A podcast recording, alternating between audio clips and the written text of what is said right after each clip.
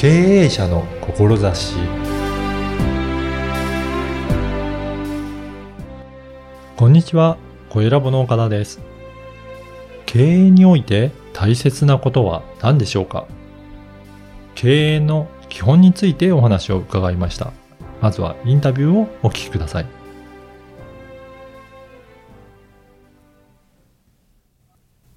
今回は中小企業診断士の六角明夫さんにお話を伺いたいと思います。六角さんよろしくお願いします。よろしくお願いします。六角さん、実はですね、第69回にも出演いただいて、あのー、1年半ぶりぐらいですかね、出演は。はい。ね。あのー、ぜひぜひ今回もいろいろお話を伺いたいんですけど、今回あの、直近で出版された本についても伺ってみたいなと思うんですが、本のタイトルぜひお願いします。はい。打ち合わせ通りの進行でありがとうございます。はい。一番最近出した本の名前は、うん。使いでわかる経営の基本、一番最初に読む本というおタイトルです。これ、経営の基本っていうことなんですが、どんな内容なんですか？はい。経営の基本の経営なんですけど、うん。経営って漠然としてるんですけれども、はい。まあ、経営はどういう定義があるかっていうことはさておき、うん。ただ、経営って、もうちょっと、輪郭をつけて理解してもらえたらなっていう思いではい。書いてまして、はい。で、まず一つ目の特徴としてお伝えしたいのが、これ7つ章があるんですけれども、うん。そのうち3つの章が組織について書いてあって、はい。経営っていうのは、うん。組織運営にうん。関わる面が多いなっていうところなんで、うん。まず、組織運営が大切なんですよっていう部分を、はい。この本で一つ伝えたいなというテーマになってます。やっぱり経営って言うとそこが、まあ、マネジメントとかそういったことですかね。それが大切になるんですかね。そうですね。マネジメントの対象っていうのは、うん。ほぼ組織っていうことになりますね。うーん。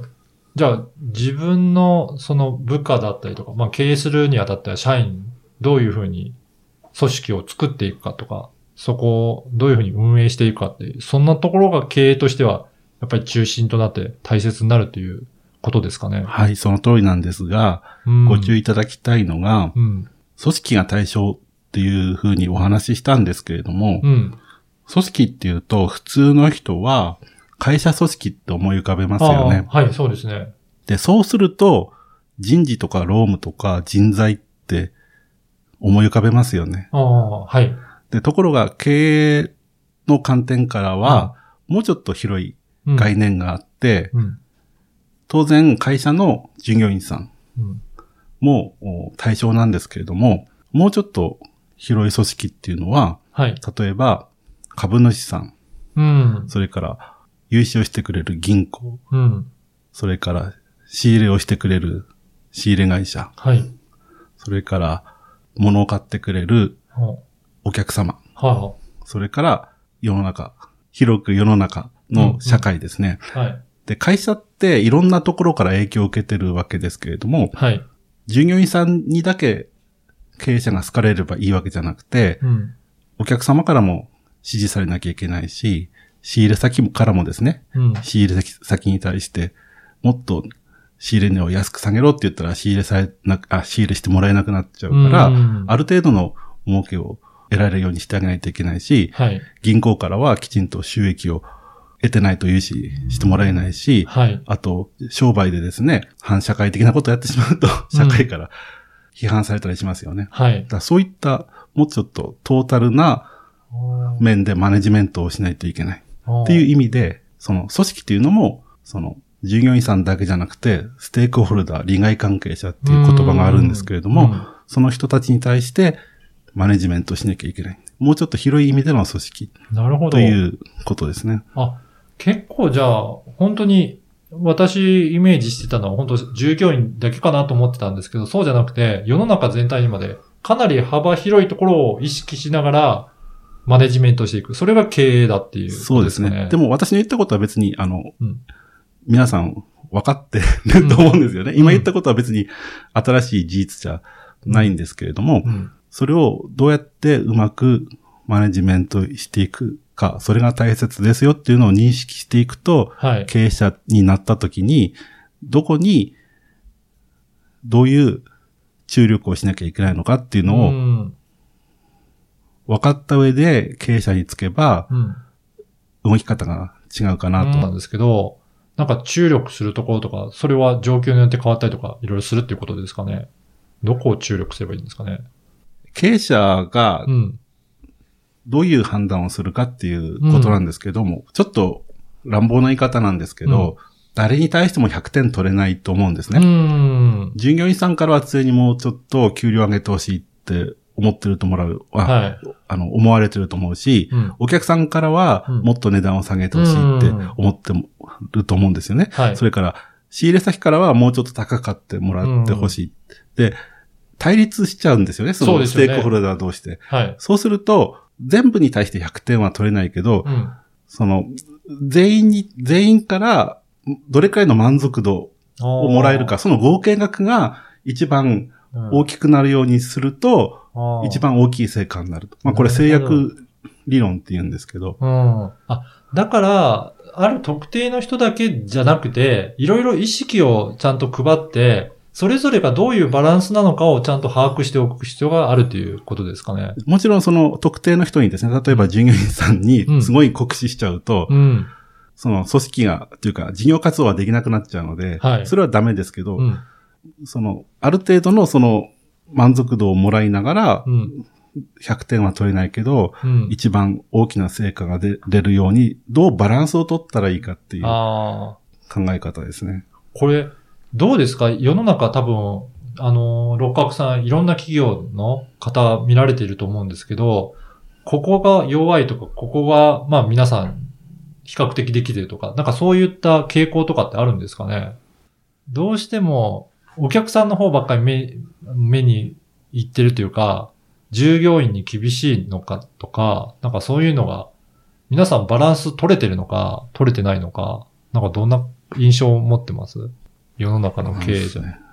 実はですね、その議論については、私自体が答えが出てないんですけれども、例えば、坂本浩二さんでしたっけ？はあはあ。日本、あの、ずっと残したい会社とかっていう会社があって、そういう会社は優れてるなってうん。思うんですが、ただ、実際はどうなのかっていうのを私も調べられてないんですけれども、なんか肌感覚でこういう傾向あるとかっていうのはありますか、えーっと、私はまだ、あの、それほど能力のあるコンサルタントではないんですけれども、どうすればいいかっていうよりは、うん。これをまだやってないねっていう会社はたくさんあるっていうのは気づいてまして、うん先ほど申し上げました通り、例えば、わかりやすい例で言うと、営業が得意な人が独立して会社を始めると、お客さんを取ることに命をかけちゃうんですよね。うん。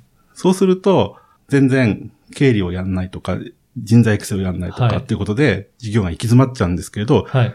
営業が得意な経営者の方はそれを独立した時に活かしていただければいいんですけど、マネジメントもやらなきゃいけないっていうことを理解してから独立すると、うまくいくなっていうことは分かってるんです。はいだけども、正解が、こうすればいいんだよって正解がないんですよね。うんうんで、コンサルタントでよく相談されるんですけど、何をすれば正解なんですかって、うんえー言われて、で、実はこれが正解ですよっていうコンサルタントいると思うんです。はいだけど、その、そういうことを言う方は間違ってはいないんですけど、はい。大体売り上げがどうすれば上がりますよとか、うんどうすれば集客できますよっていうことは言うと思うんですけど、うんそれって会社の最終的な課題解決ではないと思うんですよね。はい。で、確かに、ここ1年間売り上げを増やすにはどうしたらいいかっていうので悩んでる方に対してはそういう回答はいいんですけど、うん。事業って半永久的に続けばうん、続くことは目的ですよね。うん。そうすると、確かに今、えー集客を教わってお客さん来れば、陶芸先がずっとね、その婚姻してくるお客さんが見つかって、その人たちが会社発展のために尽くしてくれるかもしれないんですけど、それも大切なんですけど、うん。そこから学ばなきゃいけないのは、どうやったら、その、婚姻にしてくれるお客さんを増やすことをできるのかって自分で考え出さなきゃいけないんですようね。ん。で、今は、コンサルタントの人が集客方法を教えてくれるかもしれないんですけど、その方法が2年後、3年後、うん。通用すると限らないから、はい。自分でそういう集客方法を考え出す能力を身につけることが必要なんですよね。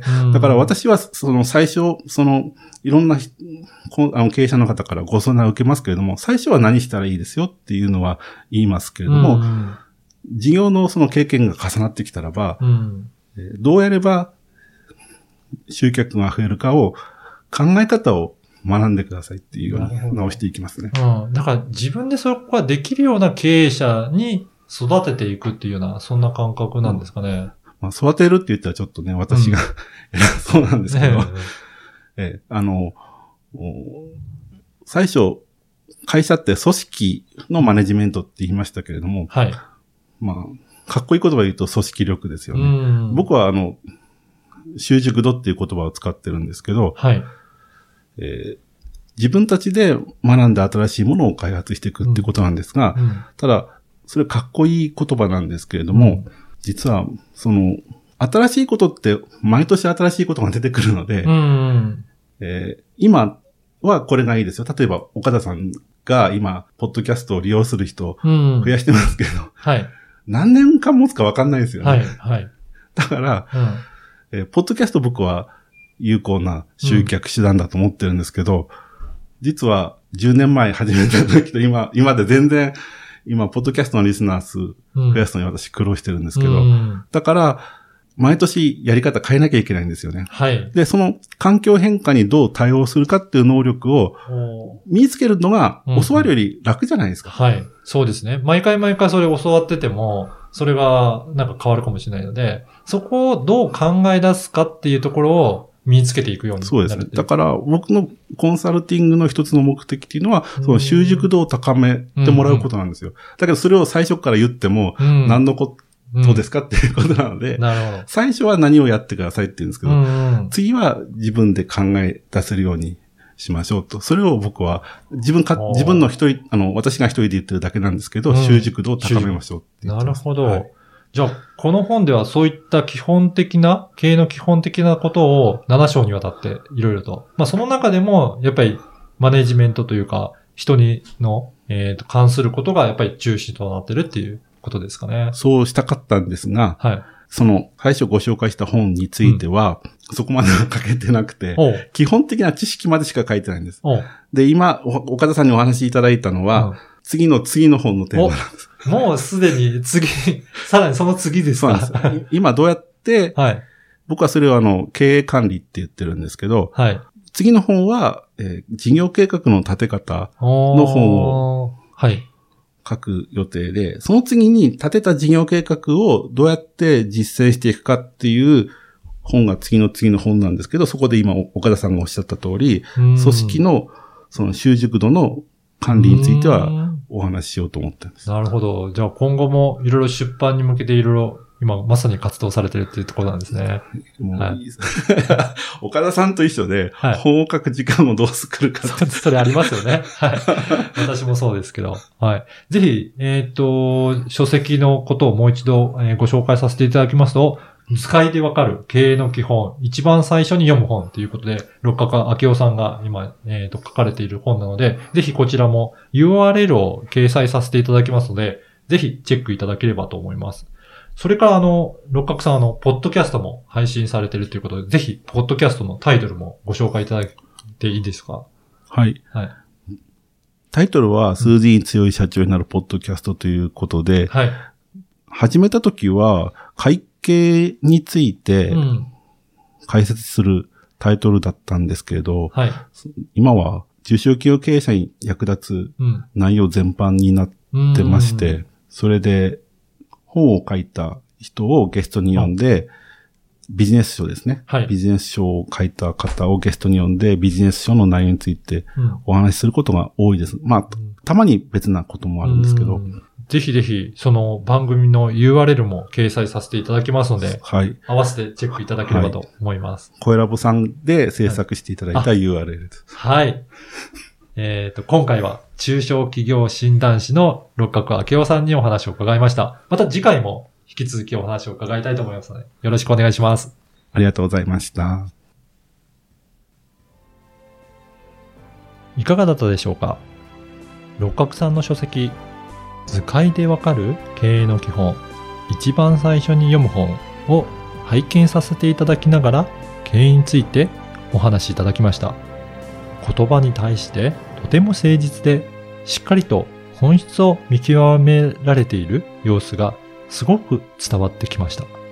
次回も引き続き六角さんにお伺いいたします。ではまた次回。